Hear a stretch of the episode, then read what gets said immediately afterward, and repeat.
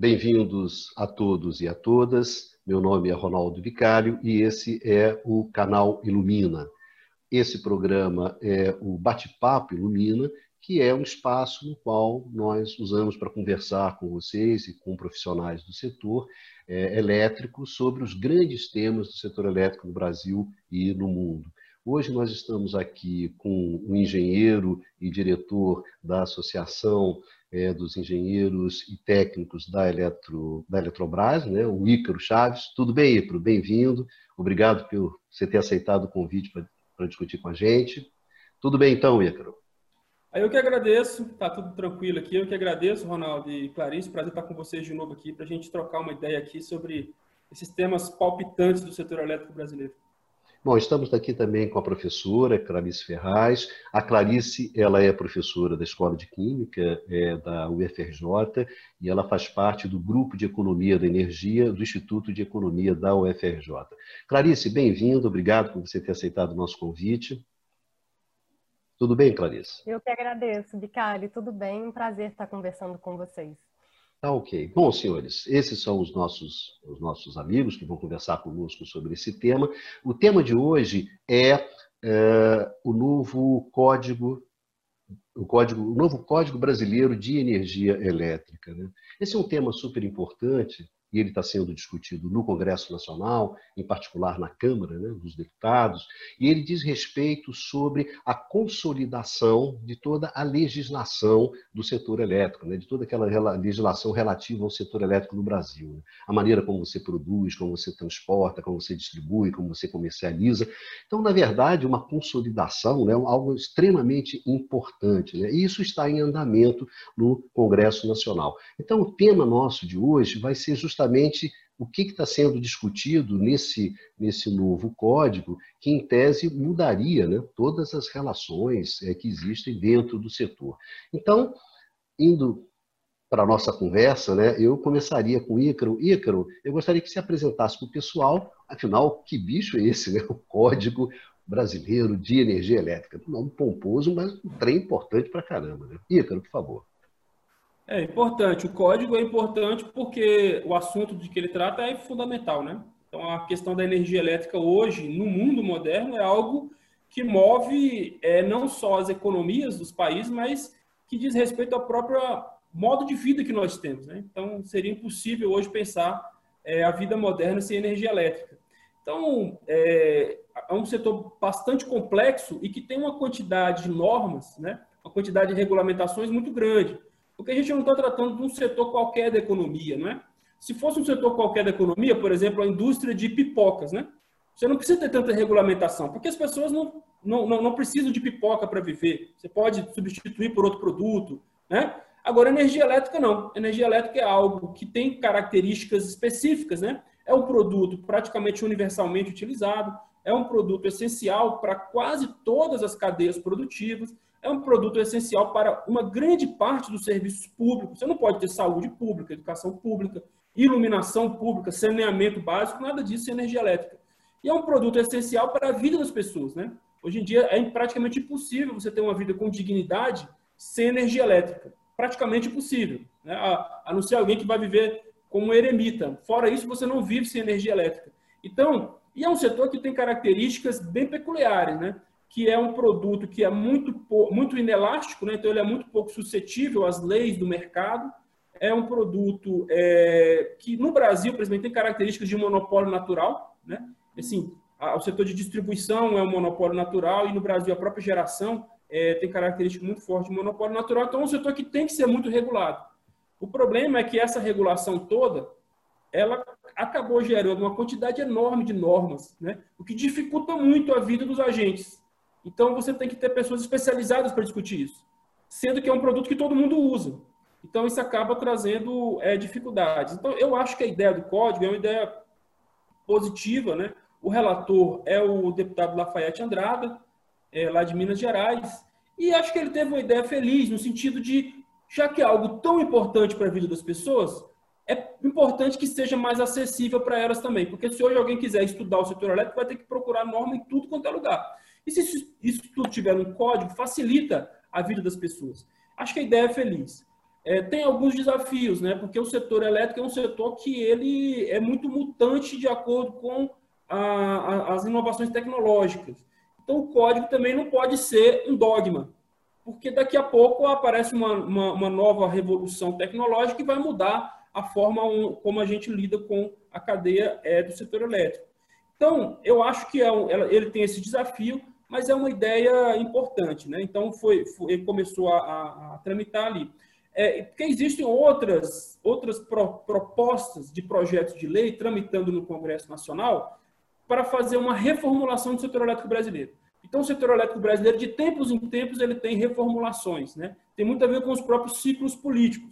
Então, a gente teve um, um modelo do setor elétrico é, a, a, que veio até ali os anos 90, onde era um setor basicamente estatal. A partir dos anos 90, você tem uma, um processo de privatização e de mercantilização com o governo Lula, a gente tem, vamos dizer assim, um freio de arrumação, aonde ele, ele, ele requalifica o papel do Estado no planejamento das próprias empresas estatais e coloca lá aqueles desafios da época, do começo do governo Lula, que eram principalmente a questão da segurança energética.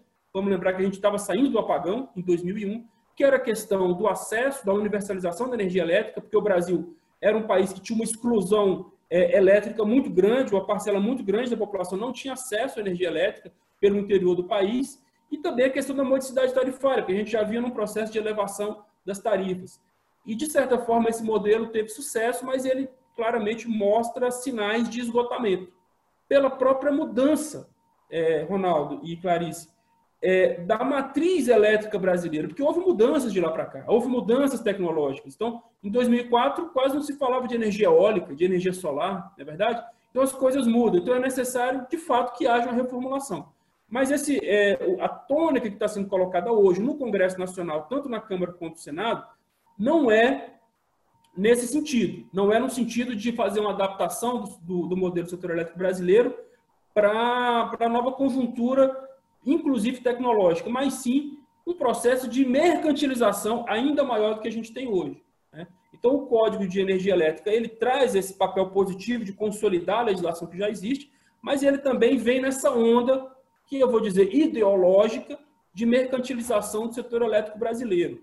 Então, ele tem uma complexidade muito grande, são mais de 400 artigos, né? e vai ser um debate importante ali. Na minha opinião, né, particular, eu acho que é uma boa a gente fazer uma discussão pelo código, ao invés das discussões das reformulações que estão sendo colocadas tanto no PL 1917 quanto no PL 232 do Senado. Por quê?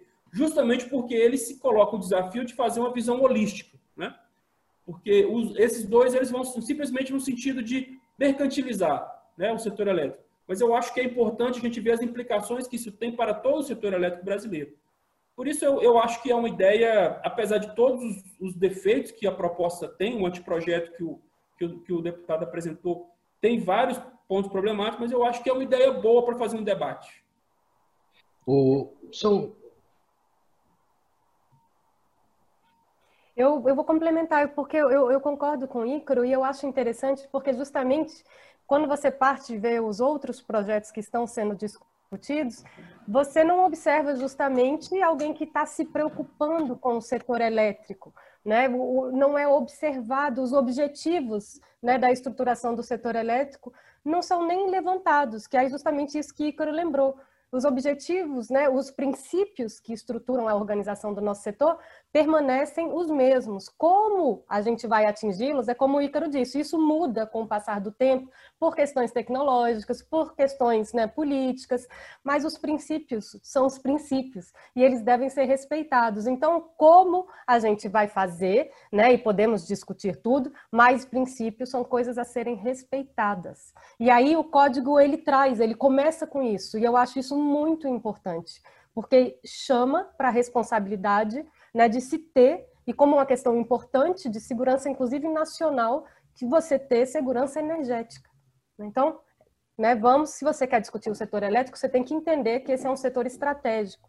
Né? Então, os princípios né, devem ser absolutamente respeitados. É, então, esse é meu primeiro comentário assim, que, eu, que eu saúdo, e você vê então que ele enxerga o setor elétrico brasileiro né, e enxerga de forma integrada, ao contrário dos outros, que justamente estão né, num objetivo é, que não se encontra realmente no setor elétrico, né, na, na, na, na nossa, na nossa opinião. Está né? Tá discutindo muitas outras coisas.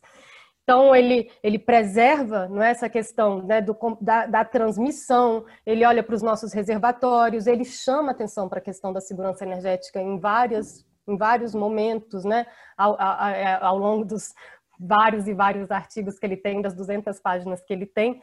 Né, mas eu acho que é isso, essa primeira parte né, é realmente só tentar organizar, porque né, realmente, como o próprio deputado disse, virou um cipoal de normas, né? E aí realmente a pessoa fica perdida. E isso faz o quê? Traz uma insegurança jurídica grande para o setor, então. Então, nesse sentido, isso, é, isso também né, é louvável.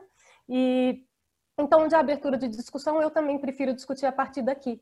Né? E aí discutindo, respeitando os princípios. Podemos ter divergências, né? mas que os, os princípios sejam observados.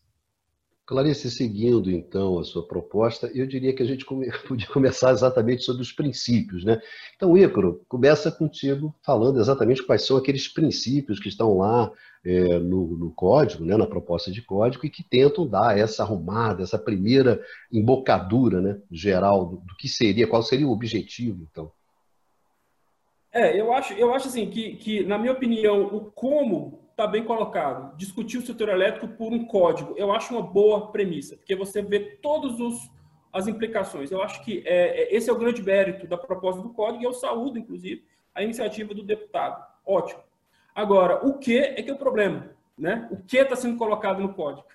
Em que pese ele, de fato, mantenha muitas coisas importantes, inclusive a, a, a, o papel da Eletrobras é, no setor elétrico, né? a Eletrobras como empresa estatal, que é importante, porque está mantido na, na proposta do código, mas, assim, a gente tem que discutir, então, é, vamos, vamos para dentro dele, né? Vamos entrar no debate.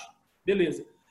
Eu acho que nos próprios princípios já há, uma, há, problemas aqui com relação ao código e nós, nós colocamos, inclusive, uma nota técnica que nós enviamos para vários parlamentares, né? vamos mandar para todos os parlamentares, que é o seguinte, os princípios que ele, os princípios que ele coloca são segurança no aprovisionamento energético, eficiência energética, sustentabilidade, não retrocesso na, na utilização de tecnologias, acesso universal à rede de distribuição de energia, liberdade energética e razoabilidade.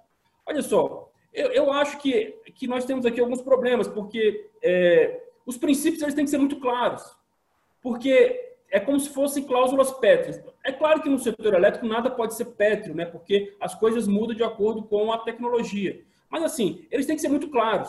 Então, quando você usa termos que, na minha opinião, são ambíguos, como razoabilidade, razoabilidade, toda legislação tem que ser razoável, na é verdade.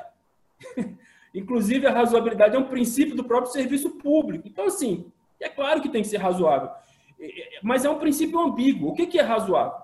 Né? Então, quando ele fala da questão é, da liberdade energética, mas que, diabo é liberdade energética? Liberdade para quem? É liberdade para o produtor colocar o preço que ele quiser e deixar que a liberdade do mercado estabeleça é, o equilíbrio? No setor elétrico isso não é possível. O que, que é liberdade energética? Então, assim, eu acho que princípio tem que ser, tem que ser é, assuntos que não dê muita margem para interpretação. Essa é uma opinião que eu tenho sobre quando você coloca princípios. Tem que ser claros. E liberdade energética não é algo claro. É razoabilidade, muito menos. Né? Sustentabilidade. Sustentabilidade o quê? sustentabilidade empresarial, sustentabilidade é, ambiental. Então, eu, eu faço essa crítica é, baseado nos princípios que nós temos hoje. O, o, o, o, setor elétrico brasileiro hoje, com a, é, é, esse, esse marco do setor elétrico brasileiro, que nasceu com a Lei 10.848, lá de 2004, né, no começo do governo Lula, ele tem três princípios, que eram, na, que são até hoje, né, porque é o que está vigente. A questão da segurança energética, Vamos lembrar que a gente estava vindo de um apagão, né? Então, segurança energética era, era algo premente para a sociedade, porque não havia, nós passamos por uma crise de segurança energética, não tinha energia. É, o outro princípio era a, a questão da universalização do acesso, porque a gente estava, o país tinha uma exclusão elétrica enorme, milhões de brasileiros não tinham acesso à energia elétrica, e a questão da modicidade tarifária. Né? E, e a gente vê que nesse, nesse projeto, a questão é, da, da da, da, segurança no aprovisionamento energético, ótimo. Ele, ele, ele, ele, ele mantém o princípio da segurança energética, na minha opinião, é isso que ele quis dizer aqui. Quando ele fala é, do acesso universal à rede de distribuição, também acho que tem a ver com a questão do, da, da, da, universalização do acesso, que, aliás, são conquistas que nós já, já temos, né? Nós já conseguimos praticamente universalizar o acesso. Nós não vemos hoje, no, no futuro de curto e médio prazo, riscos à segurança energética, ao abastecimento. Né? Agora, ele não trata da questão da modicidade tarifária, Ronaldo. E eu acho que esse é o grande problema, o grande problema do setor elétrico brasileiro hoje. Então, é evidente que nós temos um problema, que a energia elétrica no Brasil é muito cara. É uma das mais caras do mundo. Isso não tem justificativa. Primeiro, porque a nossa população não pode pagar essa energia elétrica desse preço. Segundo, porque o nosso, o nosso sistema é, energético é um sistema energético intrinsecamente barato, que é baseado em fontes renováveis. Então, não faz sentido. Então, ele não só não ataca a questão da modicidade tarifária, mas como ele nem coloca nos princípios. Então, se você não coloca nem nos princípios que é importante a modicidade, então você não pode esperar que durante o texto haja algo que vá buscar a modicidade. E a gente vê claramente que não é o objetivo. Tanto é que nos princípios ele nem cita a palavra consumidor. O que é isso? É como se o setor elétrico serve, para quem? Ah, serve para os agentes do setor elétrico. Não, o setor elétrico serve para o consumidor. O consumidor, enquanto cidadão, que precisa de serviços públicos, de iluminação pública, de saneamento básico, de saúde pública e tudo mais, e o consumidor enquanto indivíduo mesmo, na casa dele, na família dele, precisa ter acesso à energia. Então a gente está vivendo uma situação hoje, e a gente vive uma crise muito grande, que é, nós conseguimos colocar milhões de pessoas na rede elétrica com acesso à energia, mas elas não conseguem pagar. Então, eu acho que ele não trata desse assunto, e, na minha opinião, para começo de conversa, eu acho que ele começa mal. Poderia ter começado melhor. É uma crítica que nós fazemos e nós, nós enviamos para o parlamento, inclusive. Vamos travar esse debate lá. É, eu, eu vou até, e é, quando eu falei de princípios anteriormente, eu estava exatamente me referindo aos princípios que norteiam o nosso marco regulatório quando ele foi aberto para concorrência, que é a lei de 10.848 10, de 2004. E aí são esses os três pilares do setor elétrico, né? Não são cinco, não são seis. E aí como é que a gente olha para eles hoje e aí, então, esses princípios do código realmente é um problema, porque princípio é princípio, né? Não, não existe isso. Né? Vai, vai, vai discutir coisas de território e coisas né, muito severas aí de geopolítica internacional, são princípios, né? Não se discute. Então, se quiser, então, então vai ter que cair tudo, né? Mas os nossos princípios são esses: segurança de abastecimento, universalização e modicidade tarifária. Concordo com você, não atingimos modicidade tarifária, isso não foi alcançado. Então, está faltando isso aqui, porque essa falta de modicidade tarifária afeta a segurança de abastecimento do pequeno. O consumidor cativo, Ícaro, ele é um agente do setor elétrico.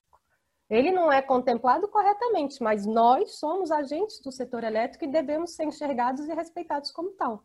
Né? Então, a partir daí. E aí também acho, por exemplo, isso é muito claro. Por exemplo, você pode talvez justamente fazer né, um, um uma inclusão da questão da sustentabilidade, porque justamente estamos numa crise né, climática né, e de biodiversidade, enfim, tem uma crise muito grande mesmo dos limites né, do planeta.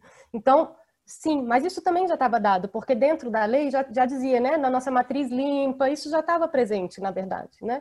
Mas então é isso. Então, eu acho também, eu acho que não se deve não mexer em princípios, porque princípios são princípios, tá? E a partir daí, depois o código é que vai começar, então, a colocando seus objetivos, mas objetivos que respeitem e sejam de acordo com os princípios. Então, nesse sentido, é muito importante que se deixe muito claro e que se qualifique, sim, qual é a sustentabilidade, porque a crise ambiental é premente e muito severa.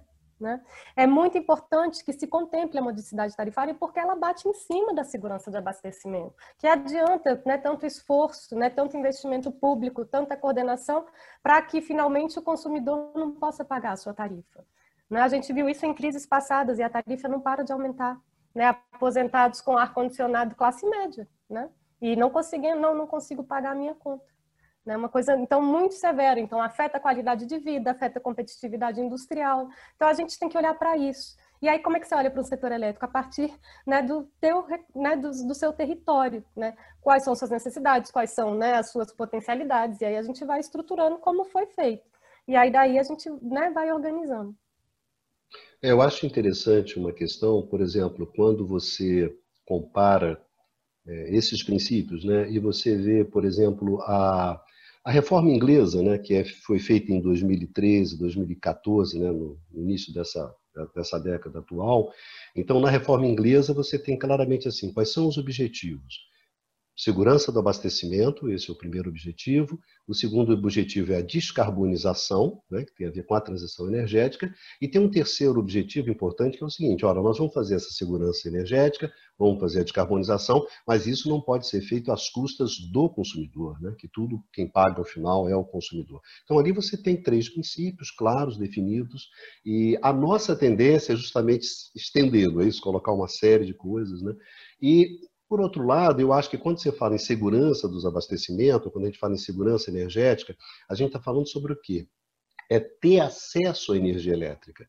Ter acesso à energia elétrica fisicamente, ou seja, tem aquela energia lá, mas sempre ter acesso econômico ter acesso econômico a essa energia. Não adianta essa energia ser muito cara, porque o que, que acontece? A sociedade, a economia não vai ter acesso à energia. Então é importante sempre ressaltar essa, essa questão. Né? E ao fim e ao cabo, Ícaro, você tem razão. Né? Eu acho que essa razoabilidade é o que ele substitui por modicidade tá certo? Eu acho que uma coisa é você fala assim, a modicidade tarifária é uma coisa mais, mais clara, mais estabelecida, né? A razoabilidade, a gente está dizendo que vai ser razoável, né? Que o preço vai ser razoável. É um pouco você ir afrouxando um pouco esse conceito. Para terminar, vocês têm razão, né? É engraçado isso, né? É, as unidades consumidoras, se eu não me engano, no Brasil, elas chegam da ordem de 85 milhões de consumidores, né? que são consumidores cativos, né? que são consumidores que não têm direito à escolha, que estão ligados à distribuidora. São da ordem de 85 milhões. E o que, que acontece? As unidades de consumidor livre é alguma coisa em torno de 17 mil. Então, você tem razão, Igor, quer dizer, esse agente, que são os 85 milhões, eles não são considerados agentes do mercado, né? embora é esses 85 milhões é quem paga a conta, né? inclusive a conta da expansão do investimento, quem paga é esse consumidor. E é engraçado que esse consumidor ele nunca está presente na discussão. Né? Todo mundo fala em consultar o mercado, consulta os bancos, consulta as empresas, mas ninguém consulta o consumidor, né? que no final de contas, gente, é quem paga toda essa conta. Né? O consumidor vai lá e paga, né? É o papel dele. É, é, é exatamente. A gente, Ronaldo, quando olha é, o, o, código, a gente vê que ele tem, ele tem um vetor. Um vetor. O vetor dele de, de, de mudança é no sentido da mercantilização. Né? Então, isso ele é comum ao, ao 1917 e ao próprio, 2, ao próprio 232. Qual que é, então, é, esse vetor? É o seguinte, olha, nós temos hoje um consumidor cativo, esses 80 e poucos milhões né, de consumidores cativos que pagam uma tarifa, uma tarifa alta, né, uma tarifa altíssima, todo mundo sabe disso. É, e, e, nós temos 17, né, menos de 20 mil consumidores livres que pagam uma tarifa baixa. Ou seja, a solução é simples. Então, vamos colocar esses 80 e poucos milhões, o máximo de gente possível no mercado livre, que aí eles vão pagar uma tarifa baixa. O problema é que eles não explicam que um dos grandes responsáveis por essa tarifa alta do pessoal do mercado cativo, que somos nós, são justamente esses 17 mil do Mercado Livre. Porque são 17, 20 mil que consomem mais de 30% da energia do país. Então você veja como é que é. Tem, tem é se a gente fosse comparar isso com a, a distribuição agrária, é como se fossem latifundiários da energia. Então são grupos, grandes grupos, não necessariamente industriais, viu, Ronaldo Clarice? Porque Hoje em dia a indústria tem perdido cada vez mais papel, mas aí você encontra redes de supermercado, grandes universidades privadas, então vem mesmo setores do varejo, né? Então tem outros setores, grandes consumidores, não necessariamente indústrias, então não está relacionado necessariamente com a competitividade industrial. É, um, é importante desmistificar isso. É, e eles colocam isso como solução. Então como que eles colocam? Eles colocam um vetor. É preciso ampliar o acesso ao mercado livre. Por quê? Porque a livre concorrência vai baixar o preço. O problema é que nós estamos tratando de monopólio natural. Então não existe essa história de livre concorrência. Para começar, né, não dá para comparar o setor elétrico com o setor de telecomunicações. E eles usam isso, inclusive eles falam portabilidade da energia elétrica. Uma coisa é você poder trocar da TIM para Claro ou para Oi. Por quê? Porque você compra um telefone, a TIM, a Claro e a Oi, cada uma pode colocar uma estação radiobase. E você, eles podem colocar duas, três redes. Eles podem fazer isso, porque é telefonia celular. Né? Então, coloca uma estação radiobase aqui e atinge uma quantidade de pessoas, a outra empresa coloca, pode colocar uma estação radiobase do lado. Agora, você não vai ter duas empresas passando o, o, o fio na porta da sua casa. Vai ter ali, ó, essa aqui é a rede da SEB, aquela é a rede da, da outra. Não existe, eu vou, vou, não, não existe isso. É, é um monopólio natural. A rede é uma só. O que eles falam de competição? Eles falam competição na geração, ou seja, naquela parcela da energia que, que, que é produzida na geração. Na hidrelétrica, na termoelétrica, na usina eólica e assim por diante. Só que, na verdade, não existe competição disso também no Brasil. Porque no Brasil, quem faz o despacho não é, é o, o, o, dono da usina. Não é lá, eu vou despachar mais energia, vou despachar menos. O despacho no Brasil é centralizado. Justamente por ser um setor onde a base é hidrelétrica, é, você precisa garantir a segurança do abastecimento, porque você não pode colocar toda a água do seu reservatório para gerar, é, sendo que daqui a seis meses pode faltar, faltar água. Então, não existe na prática essa questão da competição. É impossível. Né? A competição no Brasil se dá, se dá onde? Se dá, Ronaldo, nos leilões de energia. Quando você vai construir uma usina nova, aí você tem competição. Aí os empreendedores falam, eu vou construir uma usina aqui nesse trecho do Rio, então aquele que oferece o menor megawatt-hora é o que vai é, ter o direito de construir aquela usina. Ou então nos próprios leilões de energia. Então, se eu, se eu vou produzir energia já uma usina existente, aí as distribuidoras fazem um leilão. E aí quem vender a energia mais barata, quem oferecer energia mais barata, que vende para a distribuidora. Então, existe competição sim no Brasil. Agora, a competição é feita por leilões. O que eles querem colocar é um simulacro de competição no varejo, aonde a Clarice vai poder escolher, olha, eu vou querer comprar energia da empresa A ou da empresa B. Só que na prática, pessoal, isso, isso não é possível acontecer. O que, vai acontecer é uma grande, é uma grande é, transformar o setor elétrico brasileiro num grande cassino, né? num setor puramente especulativo. Então, qual que é o vetor que ele coloca? Ampliar o acesso. Hoje, para ter acesso ao mercado livre, você tem que ter 3 megawatts de, de carga ou então 500, 500 kW se você comprar de, de produtores é, especiais. Ele está propondo aqui no código uma redução gradual desse, dessa, desse acesso até o ponto que ele vai chegar da seguinte situação, Ronaldo, que todo mundo que estiver na alta tensão, todo mundo que consumir ali no 13.8, por exemplo, vai poder ser consumidor livre. Então aí, você vai deixar de fora todos os consumidores residenciais, porque todo mundo consome da baixa tensão você vai deixar de fora o, o, pequeno comerciante, o cara que tem uma, uma, padaria lá do seu bairro, que ele também consome na baixa tensão. Né? Você vai colocar um monte de supermercado, você vai colocar um monte de gente que consome na alta tensão, praticamente todas as indústrias, mas você vai deixar ainda uma grande parcela da população brasileira fora. E o que é pior, que a gente chama atenção, tem um custo para fazer essa transição. Né? Por quê? E aí eu quero, eu quero já entrar nesse tema aqui para ser discutido por vocês. Olha o que, que acontece. Como é que funciona hoje? A distribuidora, ela compra uma quantidade de energia no leilão para fornecer para os clientes dela. E ela tem que fazer, e ela, o risco é dela. Então, se ela comprar mais, menos energia do que o consumo para aquele período de um ano para frente, ela vai ter que ir no Mercado Livre comprar energia mais cara né, para poder é, fornecer para os consumidores. Se ela comprar mais energia do que o que os consumidores dela vão consumir, ela vai ficar com energia sobrando e não vai vender, e vai tomar um prejuízo. Aliás, é exatamente o que nós estamos vivendo hoje. Com a crise da pandemia, as distribuidoras ficaram sobrecontratadas. O que, que aconteceu? Quando as distribuidoras ficam sobrecontratadas, elas vão tomar um prejuízo. Mas a distribuidora não toma prejuízo, tem que ficar claro. Não, não toma e nunca vai tomar. É um próprio princípio da ANEL que eles chamam de é, equilíbrio econômico financeiro, né? Então, o que, que acontece? Quem é que vai pagar essa conta da energia que a distribuidora comprou e que está sobrando? Adivinha quem? Eu, você, a dona Maria, o seu João, é o consumidor residencial, porque é assim que funciona. Quando tem um desequilíbrio, quem paga é o consumidor.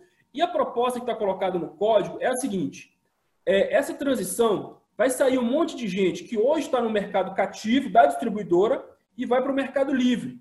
Então, as distribuidoras vão ficar com sobrecontratação, vão ficar com energia sobrando. Quem vai pagar esse prejuízo? Está escrito no código, lá no artigo 255 esse prejuízo dos distribuidores vai ser rateado entre os consumidores do ambiente de contratação livre e do ambiente de contratação cativo. Ou seja, você que não vai poder migrar para o mercado livre, vai pagar o prejuízo da distribuidora por causa de quem migrou para o Mercado Livre. Então, esse, na minha opinião, é o, digamos assim, o nó górdio do código. E do código do, do PL 232, do 1917, é isso. Essa transição linda e maravilhosa tem um custo. Quem vai pagar o custo, cara pálido? O que está colocando é quem vai pagar o custo é o consumidor cativo. Ponto. Não, nesse sentido, Ícaro, eu acho assim, não acho que seja pior, não, porque na verdade ele está reconhecendo que precisa disso, né? Que precisa de um ambiente cativo, que precisa ter uma segurança justamente, né, de abastecimento, que a distribuidora né, tem que olhar para esse território, né? E aí, nesse sentido, eu acho que, olha, isso aqui tem que existir. Aí ele então propõe, porque é muito difícil hoje em dia você ir contra essa proposta né, de mercado quando você diz que o Estado é ineficiente, quando você diz que o Estado é que é ou o mercado é que é o moderno, que é o eficiente, né? Sendo que são palavras soltas, né? Como é que é isso? Porque isso já acontece conosco agora, né, Ícaro? Nós já estamos bancando as migrações. Essa sobrecontratação de, de distribuidora não é por causa de queda de demanda, é sobre, é também, mas eu digo, é sobretudo a queda de demanda da distribuidora é porque o cara está migrando para o livre, o consumidor dela dela. Então, essa perda, sobretudo essa sobrecontratação, é, já é ligada a esse movimento que já ocorre hoje em dia. Né? Então, ele, ele não. Eu, eu, eu também defendo que haja um mecanismo que corrija isso, né? porque quem é, é justamente é afetado negativamente é quem ficou né, no cativo. Tá? Mas não sei se, se eu né, consegui me, me, explicar com relação a isso, mas é, não muda, na verdade, né? A gente vai continuar sendo prejudicado, mas pelo menos ele reconhece, olha, na verdade, a gente precisa sim de um ambiente que esteja contratado. Você não pode ficar brincando de ficar em energy only markets quando você tem gente que precisa disso para viver, quando você tem indústria que precisa disso para funcionar e todos esses comércios aí que, né, que vão avançando cada vez mais, tá? Então, é, nesse, é, eu, eu defendo que a gente faça alguma coisa mas não vejo isso como pior do que agora. Para mim é mais do mesmo, ele só chama um pouco e aí ele tenta evitar também, talvez, conflitos mais profundos com os defensores né, das outras propostas que estão circulando no Congresso. Clarice, inclusive, Ícaro, eu acho é, que isso é, é, mais honesto, por exemplo, é? do que é. aconteceu é, com a 232 recentemente. Quer dizer, havia um organograma de, de, de, de transição né, para esse mercado. Uhum é, os consumidores cativos são das distribuidoras são últimos a chegar no mercado livre, né? E evidentemente isso faz com que eles paguem ao fim e ao cabo o custo da transição. Isso acontece em outros lugares no mundo, quer dizer, como é uma reforma que é lá dos anos 90, dos anos 80, a gente já tem uma longa experiência, tem, tem vários é, trabalhos falando justamente sobre isso, né? São esses consumidores que pagam esse custo e, na verdade, viabilizam a transição, porque a transição ela é custosa, ela tem um custo muito elevado. Né? Então, e um custo elevado que você incorre logo no início da transição. Então, você tem que, tem que. Como é que se resolve isso? Né? Agora, eu acho que isso é mais honesto do que você dizer que a transição ela vai ser feita rapidamente, né? que todos os consumidores daqui a, a, alguns meses vão desembarcar no Mercado Livre, quando você sabe que isso não vai acontecer. Isso é muito difícil acontecer, viabilizar uma transição dessa maneira.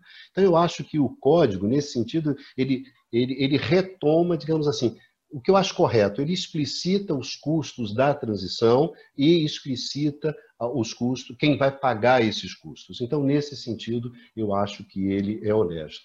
Eu acho que tem, Ícaro, toda essa discussão, Clarice, que é essa discussão sobre a transição para o mercado, que marca muito todo o movimento do, do Estado brasileiro, né? no âmbito do, do Congresso Nacional, no âmbito do governo e também, digamos, no âmbito do mercado elétrico, convergindo e apontando, né, jogando água no moinho, que é esse moinho da transição. Mas, Clarice, tem uma coisa interessante no código, que ele fala também sobre geração distribuída e fala sobre a transição energética, que na verdade é o grande tema do setor elétrico no mundo hoje e que deveria ser o tema que estruturasse um novo, né, um novo modelo institucional, que estruturasse um novo código, seria a transição. Esse é o grande tema do setor elétrico no mundo e não é diferente aqui. A transição no mercado não é grande tema em nenhum lugar do mundo, não é isso? Vamos ser realistas. O grande tema é a transição energética. E eu acho que o código ele contempla isso quando fala muito sobre geração distribuída, Clarice. Eu gostaria que você comentasse um pouco sobre esse tá. tema, porque acho que aí... isso é uma coisa positiva do, do código. Né?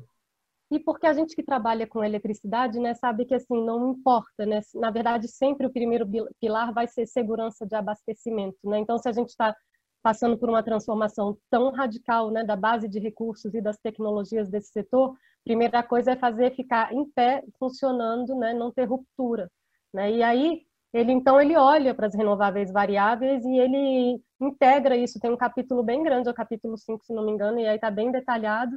E aí tem coisas assim que é que é bom, porque na verdade a gente já tem bastante coisa definida pela resolução 482 da ANEL, então isso agora deixa de ser uma resolução, isso agora né, seria incorporado realmente e, e, e, ditando como é que isso vai ser organizado. Então tem as figuras, né, do, de você ser o seu consumidor, né, o autoprodutor, a geração compartilhada, o condomínio, e traz o que é o, o, o grande problema, que é justamente onde bate na distribuidora, a questão de, bom, esse pessoal tem duas coisas, na verdade. Tem essa questão, né, das renováveis variáveis, né, usarem o fio da distribuidora e aí não estarem remunerando, o que afeta o serviço de distribuição e, e, isso tem que ser reconhecido e é, né? E aí isso seria então endereçado ao longo dos anos, a partir de 2021 até 2046. Então há um reconhecimento do custo, né? E uma estruturação de como isso vai ser abordado. Antes de eu avançar nessas questões, né, da micro e mini geração, eu acho importante que ele também faz um reconhecimento do valor dessa geração variável para o sistema. Né? Essa coisa de falar, ah, são parasitas, ah, estão onerando, ele fala, sim, há, há um problema né, no, no, uso da rede, que, que ainda esse, essa remuneração não foi bem feita, mas essas né, gerações né, variáveis que estão acontecendo estão ajudando a preservar os reservatórios e, com isso, evita-se o acionamento de térmicas mais caras e mais poluentes. Então, esse, apesar né, de serem micro e mini geradores e tal, há um benefício sistêmico, né, oriundo justamente dessa micro e mini geração variável que vem avançando. O Roberto Araújo, do, né, do Instituto Ilumina, ele já fala isso. Não, mas é uma contribuição muito grande para o sistema em termos de economia de energia cara, e eu ressalto a questão da energia poluente, que é evitada né, com o avanço das renováveis. Tá?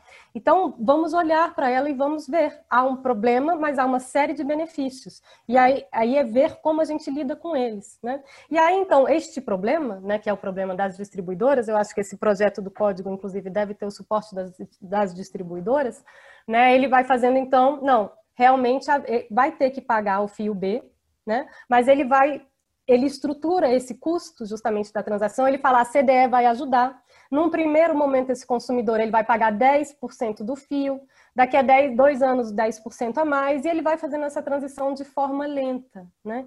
E aí esses custos, né, o consumidor então, e o, e o próprio micro e mini gerador, eles vão então podendo equilibrar isso de forma, é, de forma mais correta.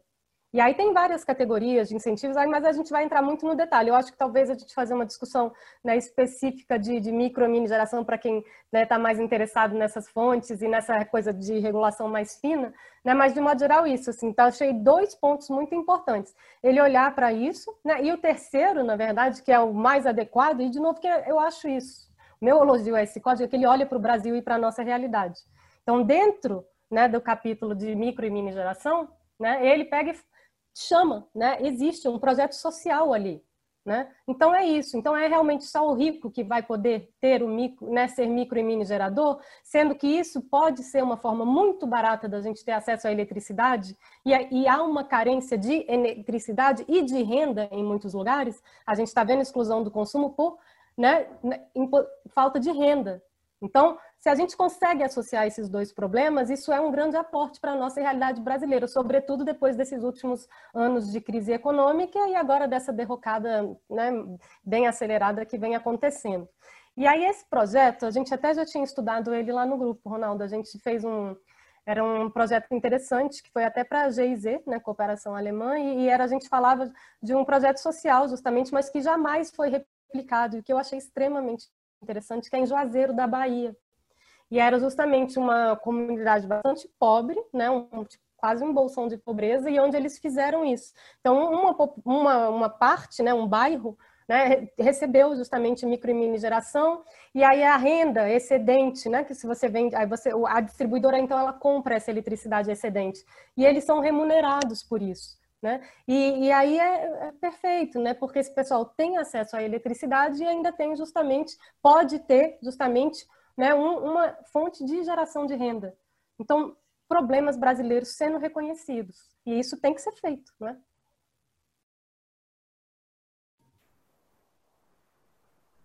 Ícaro. Eu, é, eu, eu, eu, eu, também acho que esse é um grande avanço, tá? Eu, como eu disse, o código ele, ele, ele, ele, ele, é, ele é muito positivo pela forma de debater e ele tem dentro dele algumas questões positivas em si. Eu acho que essa, essa proposta com relação à geração distribuída é um avanço. Primeiro, pelo simples fato de tirar isso da ANEEL e trazer isso para o Congresso. Porque vamos lembrar, uma resolução da ANEEL, por mais que ela faça audiência pública, nunca vai ser tão democrática quanto um debate feito com os representantes do povo. Eu acho que ali sim. Então, a geração distribuída tornou-se algo tão importante no país hoje que ele tem que, ele tem que ser elevado de nível de discussão. O nível de debate da ANEL é um nível, na minha opinião, muito baixo e com déficit democrático. Ali no Congresso, com todos os problemas do Congresso, todos que nós conhecemos, ele está colocado num nível superior. Eu acho que é o nível patamar de debate que deve ser feito ali no Congresso. Acho que isso é positivo. É, e eu acho que ele, como princípio, ele traz, ele traz um princípio importante, que é o fato de que o consumidor da, da geração distribuída ele precisa pagar pela rede, né, da energia que está transitando na rede. Então, simplesmente dizer, não, não pode taxar o sol, a gente não pode cobrar nada. Cara, isso é um debate que não é por aí que se faz. Porque a distribuidora tem que manter uma rede para ele, quem mantém essa distribuidora somos todos nós, inclusive os que não têm geração distribuída, e não é justo que nós mantenhamos é, uma rede para uma pessoa que vai usar, porque ela vai usar, porque à noite ela vai usar. Se, quando ela tiver que passar o excedente dela para um outro consumidor, é, para outra unidade de consumidor está no nome dela, ela vai usar. Então, assim, não é justo que ele não pague nada. Então, ele estabelece quase que uma tarifa binômia. Então você vai pagar pela energia que você consumir, ou seja, se eu tenho geração, eu posso, eu vou consumir menos energia, mas eu vou pagar pelo fio, pela disponibilidade do serviço que está na porta da minha casa. Eu acho que isso é importante, é um avanço. Se essa transição vai ser feita em 10 anos, em 15 anos, em 20 anos, 5 anos, eu acho que isso é um outro debate, que aí sim é um debate muito técnico e que tem que ser feito com bases econométricas, levando em consideração a capacidade de pagamento das pessoas, levando em consideração as projeções de redução do preço da energia solar, porque tem isso também, né? Ela vai ficando cada vez mais barata, então cada vez menos ela vai precisar desse, digamos, subsídio que existe hoje. Então, acho que é positivo. Eu acho que o código também traz, traz é, um debate positivo sobre a questão da recarga veicular, que aí ele se adianta, né? Se adianta numa tendência mundial que é da, eletrifica, da eletrificação do setor de transportes, que é inevitável. O Brasil está muito atrás da China, está muito atrás da Europa e muito atrás dos Estados Unidos nessa transição para uma mobilidade elétrica, mas vai chegar aqui, vai chegar, querendo ou não. Mesmo que a gente não faça nada, Ronaldo, daqui a alguns anos só vai ter carro elétrico, né? Por quê? Porque, é digamos assim, é o vetor da tecnologia esse. Então ele já coloca é, alguma coisa se antecipando.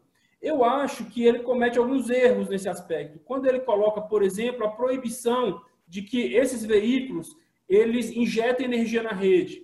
Né? Por quê? Porque é um modelo de negócio que já está sendo discutido na Europa e nos Estados Unidos, você poder usar as baterias dos carros elétricos como estabilizador da rede, como uma forma de acumular energia para todo o sistema elétrico.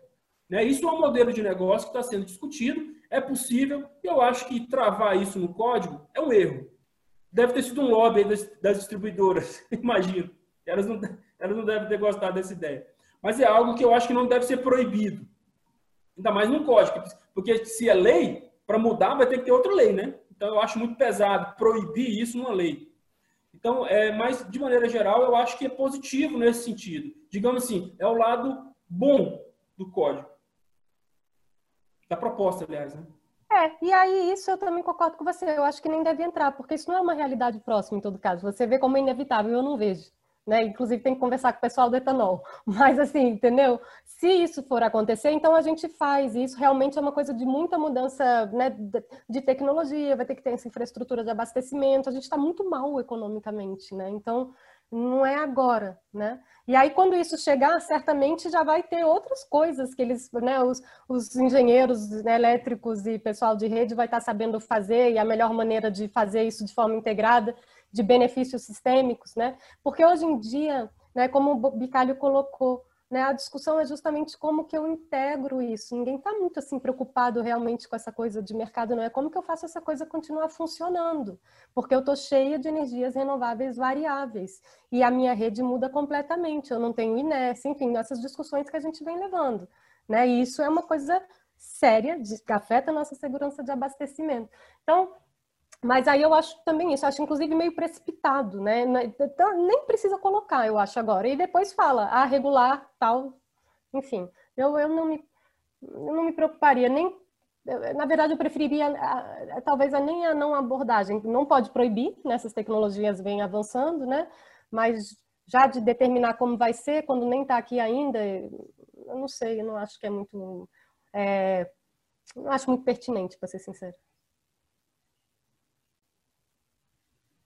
Eu acho que a gente acho que a gente deu uma boa cobertura, né, sobre o código, embora ele seja um, um catatal, né, como, como, como, como deve ser um código, né, de consolidação de toda a legislação do setor elétrico, mas eu acredito que tem, eu acho que tem assim, tem uma questão que é positiva no caso do código, que ele levanta questões que não estão sendo levantadas justamente na discussão da do projeto de lei né, que está no Senado, 232, lei do, do 1919, 17, né, que está na Câmara também, e tampouco na discussão sobre a privatização da Eletrobras. Né. Há justamente que é da natureza de um próprio código, né, no qual você procura fazer uma consolidação, é você ter uma visão geral, né, uma visão do conjunto, do sistema, enfim, de todas as dimensões que você tem na discussão do setor elétrico. O setor elétrico não é só geração, não, o setor elétrico é um sistema. Né? Como é um sistema, ele tem que ter, ser visto no seu conjunto, né? A geração, a transmissão, a distribuição, a comercialização, a utilização, no seu conjunto. E também tem uma dimensão técnica, mas tem uma dimensão econômica, tem uma dimensão institucional, política. Então, eu acho que da própria natureza do código obriga a discussão a ir por esses caminhos. Então, eu acho que em si a discussão do código me pareceu positiva e muito mais aberta do que a discussão dos dois projetos de lei que versam sobre a modernização.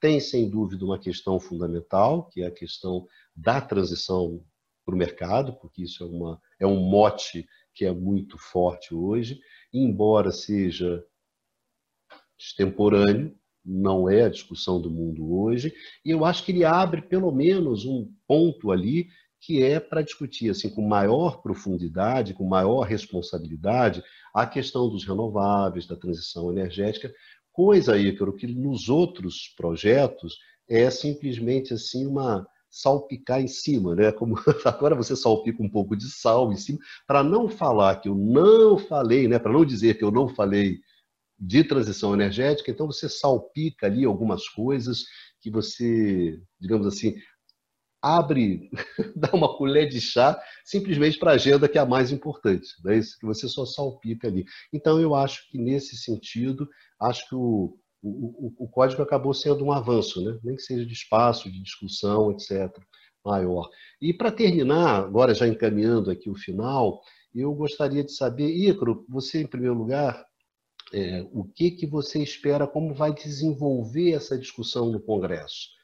Porque o Congresso hoje talvez seja o único espaço onde você ainda tenha para ter uma discussão mais democrática, mais transparente sobre essas reestruturações todas do setor elétrico que estão sendo tocadas. Né? Os outros lugares, não importa se seja a mídia, onde é que seja, os espaços são muito restritos hoje. Né? Se bate o bumbo em cima da modernização, da transição para o mercado, bate o bumbo, bate o bumbo, e com muito pouco espaço para discussão. Né? Isso a gente observa, inclusive, nas 450 mil lives que são feitas sobre o setor elétrico, né? e todas elas batem bonitinho ali no mesmo tema, no oh, não, é a reestruturação, é a reestruturação, é o mercado, é a separação é, energia e lastro, não é isso? É a financiarização do mercado, etc, etc, etc. Pelo menos a gente observa no Congresso um pouco mais de espaço. Então, Ícaro, caminhando aqui o final, eu gostaria que você falasse um pouco sobre isso. O que você acha? Como é que vai se dar esse embate no Congresso? É, é um pouco mais, né? Mas mesmo assim, o espaço de debate ali é bem difícil, não é fácil. Porque nós estamos, nós estamos vivendo um problema no Brasil que é um problema ideológico. É, os debates não são feitos mais tendo como premissa técnica, mas é, é a ideologia, como se fosse um mantra, um dogma. É preciso, por exemplo, a questão da privatização da Eletrobras, você, você deu esse exemplo, é, é muito interessante isso. Você vai, você entra no YouTube, escreve privatização da Eletrobras, você vai ver um monte de YouTubers dizendo assim: como ganhar dinheiro com a privatização da Eletrobras, tá entendendo? Então, ninguém está preocupado com o país. No debate da privatização da Eletrobras, ninguém fala se isso vai ser bom para o país. Isso vai ser bom para a Eletrobras. E vai mesmo. A Eletrobras privada vai ganhar muito dinheiro. Vai ser uma mina de dinheiro. Só que vai ser dinheiro para os outros, não para nós. É, ou seja, não, é, é, é, um dogma. Tem um dogma de que é preciso privatizar e é preciso mercantilizar. E é muito difícil debater, mesmo no Congresso Nacional, contra esses dogmas. Porque esses dogmas, eles escondem, é, Ronaldo, interesses. Então, assim, é importante que a gente coloque isso. Quem ganha com a privatização e quem ganha com a mercantilização? E eu queria, antes de responder a tua pergunta, fazer uma digressão aqui para lembrar o seguinte: a privatização da Eletrobras, a renovação de Itaipu e a mercantilização são três faces da mesma moeda. Que é o seguinte: alguém vai ganhar muito dinheiro com isso. Então, quando ele fala que ele vai ampliar o mercado livre, ele tem, ele tem que ampliar do ponto de vista legal o mercado livre, mas ele tem um problema. No Brasil, você tem é, grande parte da energia no mercado cativo e no sistema de cotas. Então, você precisa tirar essa energia do sistema de cotas e levar para o mercado livre, como produtor independente. Você tem Itaipu, que, que é uma usina cotizada também, do jeito dela, diferente, mas é uma usina cotizada. E a partir de 2023, o que, que vai acontecer com essa energia? Então, tanto a privatização da Eletrobras quanto a renovação de Itaipu podem colocar um monte de gigawatts no mercado para serem é, comercializados. E essa é a chave, essa é a chave de todo o processo.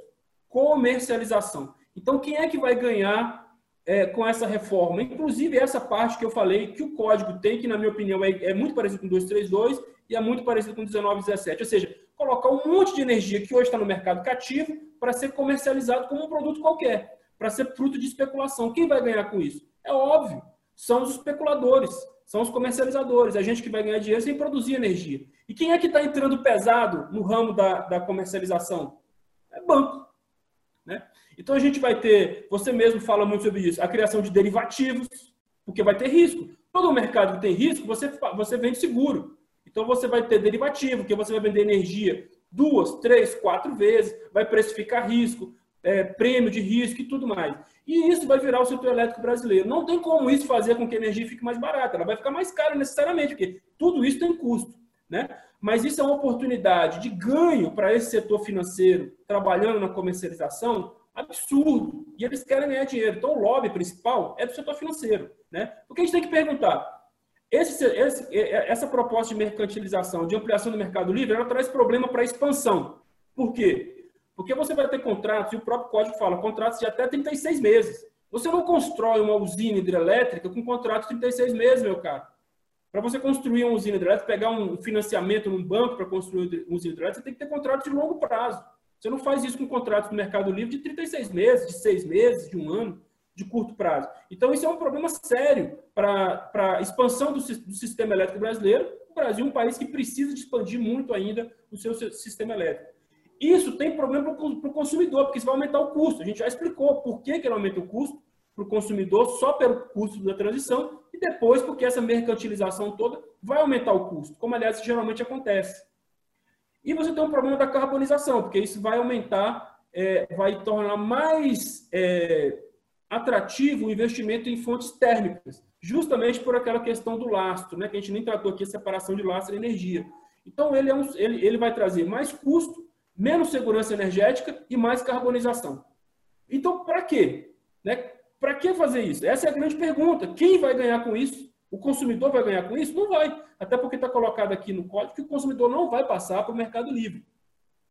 E vamos lembrar que lá no 232, e você bem colocou, Ronaldo, é, lá no, 2, no, no, no PL 232 do Senado, ele diz o seguinte: todo mundo vai passar para o Mercado Livre, mas antes vai ter que ter um estudo que vai ser feito lá em 2026 e não sei o quê. Ou seja, depois a gente vê como é que faz aí com a Dona Maria e com o seu João. Por enquanto, essa festa é só é, para os empresários, os grandes, diga-se de passagem. Então, essa é a questão que está colocada. E isso influencia no processo legislativo. Então, nós temos hoje uma ideologia de mercantilização, de privatização, um lobby muito forte dessa turma, e, assim, e é isso que vai dizer como que vai, é, vai, vai caminhar esse processo lá. Eu, eu ouso dizer que o PL 232 causou é, um certo desconforto na Câmara dos Deputados, pelo que eu vi lá. Por quê? Porque a Câmara dos Deputados é a casa de onde geralmente se inicia o processo legislativo e o Senado é a Câmara revisora. O Senado ele já tem um monte de prerrogativas que a Câmara não tem, ele aprova embaixador, aprova é, ministro do STF, um monte de coisa. Então, assim, a Câmara diz, pô, eles ainda querem tirar da gente a prerrogativa de começar o debate? Aí não. Então, a Câmara não costuma ver com bons olhos projetos de leis que nasçam no Senado. Isso já é um problema, né?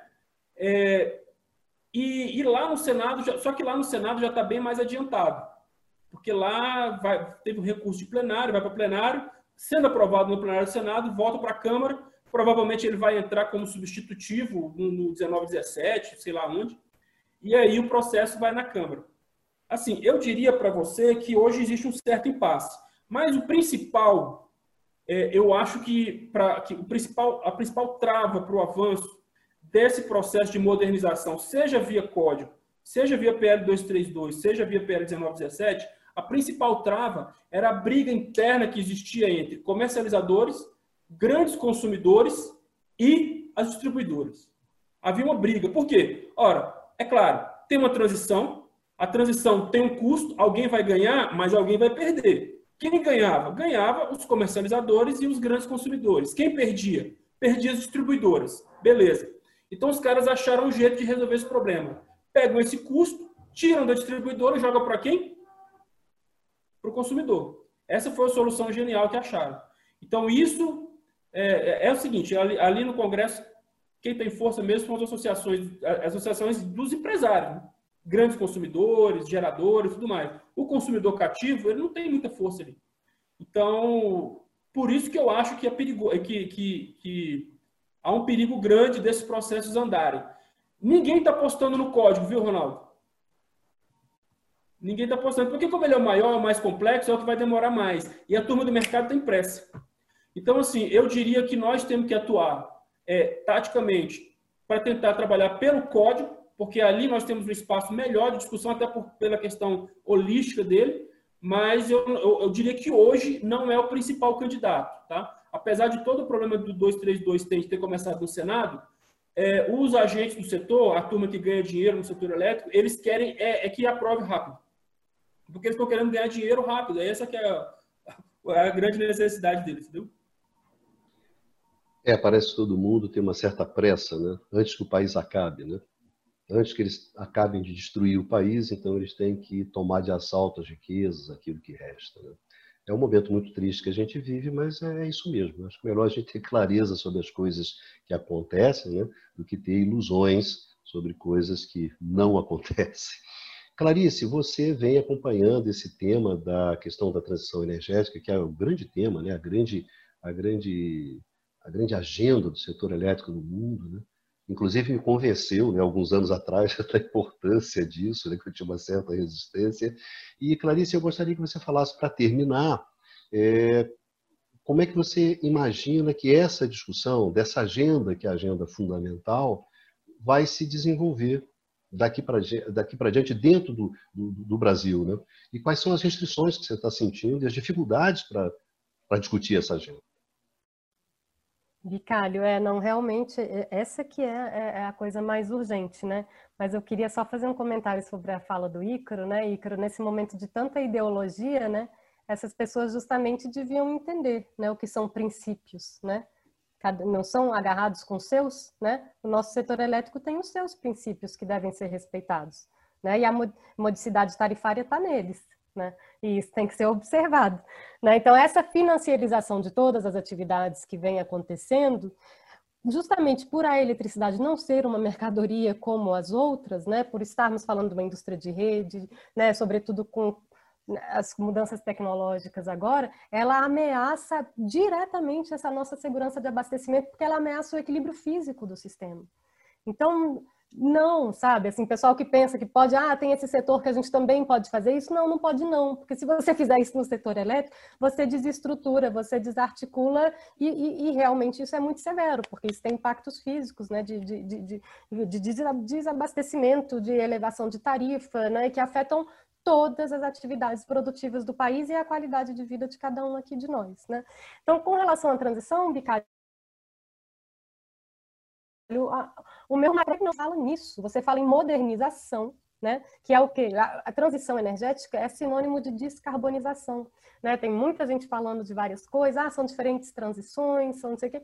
Todas elas têm que trazer a descarbonização.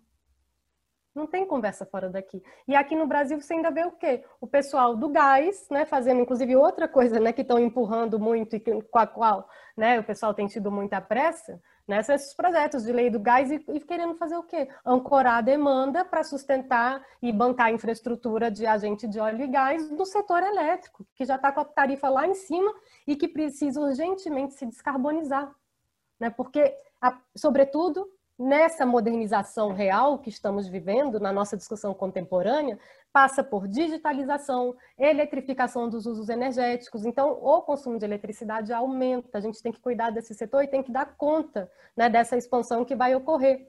Né, de preferência com bastante eficiência energética também, mas é pela eletrificação dos usos que essa carga vai aumentar. Então, o nosso sistema tem que ser o mais eficiente, nosso sistema tem que ser integrado, porque é assim o sistema brasileiro. Temos quatro climas aqui, entre tropical e subtropical. A gente tem um risco hidrológico, a gente não sabe quando vai chover, não, não, não tem como a gente saber isso. Então, a gente realmente tem que, tem que tratar isso, né? Então, como a gente vai fazer a nossa transição, a gente tem que né, respeitar e, e, valorizar os nossos recursos naturais. E isso não é feito, e não é feito... Em, é, aí, pelo menos, o código é, olha para isso, né? Ele, justamente, ele preserva o compartilhamento né, do, do, alguma estrutura de compartilhamento de, de, risco hidrológico e tem o um reconhecimento e tratamento dessas fontes que realmente crescem, né? Então a gente olha para elas e a gente vê como é que a gente pode integrar isso aqui. Eu, te, eu teria muitas críticas a fazer também, mas assim, né, da institucionalidade do processo, ele começa na Câmara, as coisas avançam, né, como elas devem ser.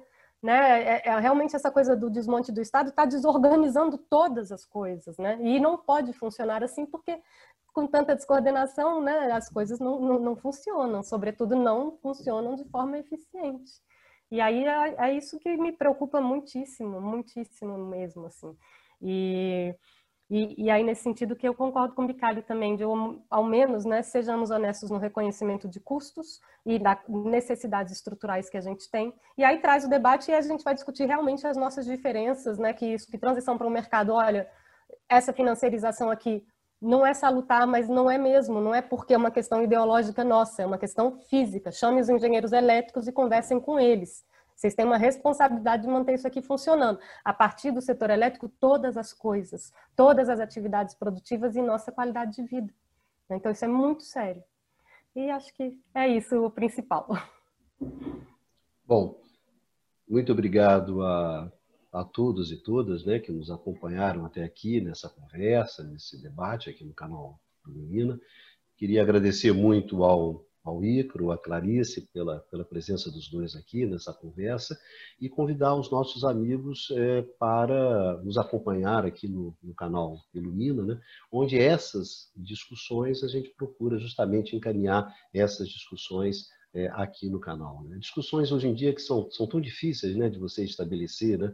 Nós já tivemos épocas no país onde havia o debate, né? você tinha posições distintas, você tinha o contraditório, mesmo nos anos 90, né, que foram anos de bastante transformações, sem dúvida, eu que vivi bastante esse, esse, esse, momento lá dos anos 90, o debate era muito mais intenso, muito mais forte e também muito mais qualificado. Né?